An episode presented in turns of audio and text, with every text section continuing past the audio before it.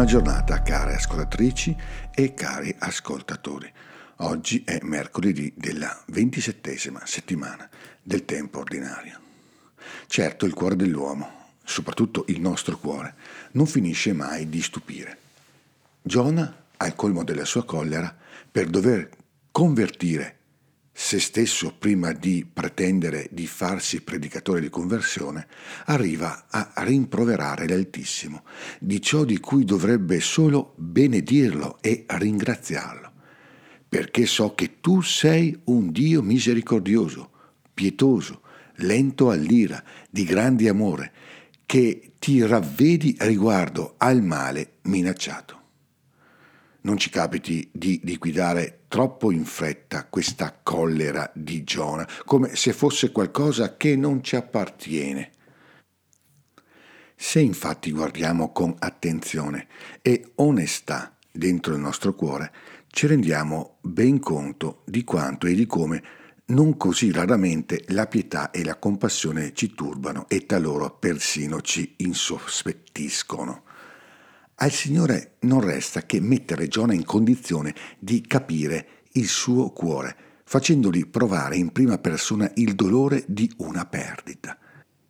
Quella della pianta di ricino ha tutta l'aria di essere una parabola nella parabola e vuole essere la sintesi di tutto il messaggio di questo libretto biblico con cui si tenta di aprire gli occhi ai figli di Israele su se stessi, liberandoli dalla tentazione di un esclusivismo saccente e spietato.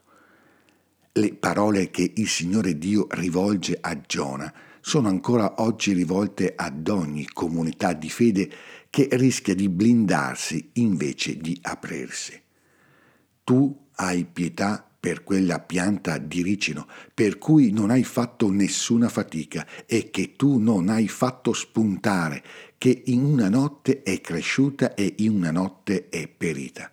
E io non dovrei avere pietà di Ninive.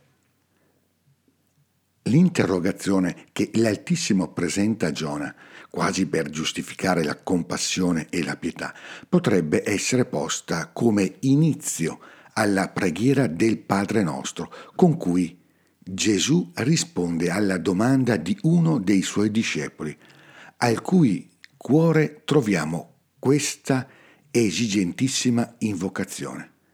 E perdona a noi i nostri peccati. Anche noi infatti perdoniamo a ogni nostro debitore. L'Evangelista Luca ci tiene a distinguere accuratamente quelli che sono i nostri peccati da ciò che abbiamo in sospeso con ogni nostro debitore. La preghiera, così come ci viene insegnata da Gesù e di cui egli è modello, è un lavorare su se stessi per curare una relazione con Dio che ci curi dalle nostre derive e ci liberi dalle nostre paure quando preghiamo dicendo e non abbandonarci alla tentazione, non dobbiamo pensare a chissà cosa, ma siamo chiamati a interrogarci rigorosamente sulla memoria di questa distinzione fondamentale tra il peccatore che siamo e il debitore che abbiamo davanti a noi. Il pane che chiediamo con insistenza è un pane tanto quotidiano quanto un pane raro.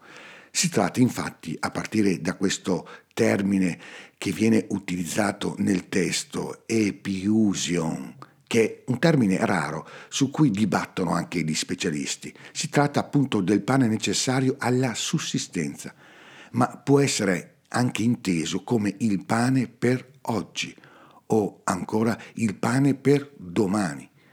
In una parola potremmo dire che è il pane della pietà che riceviamo e del perdono che sappiamo donare, senza il quale la vita non sarebbe nemmeno possibile. Come ricorda eh, l'ex priore dei domenicani Radcliffe, noi chiediamo perdono non perché siamo radicalmente cattivi, ma perché siamo fatti per ciò che è fuori da ogni attesa Abbiamo bisogno del perdono, ma sappiamo che il perdono è dato ed è stato dato ben prima che noi avessimo peccato. Dobbiamo semplicemente accoglierlo. Buona giornata e ogni bene nel Signore.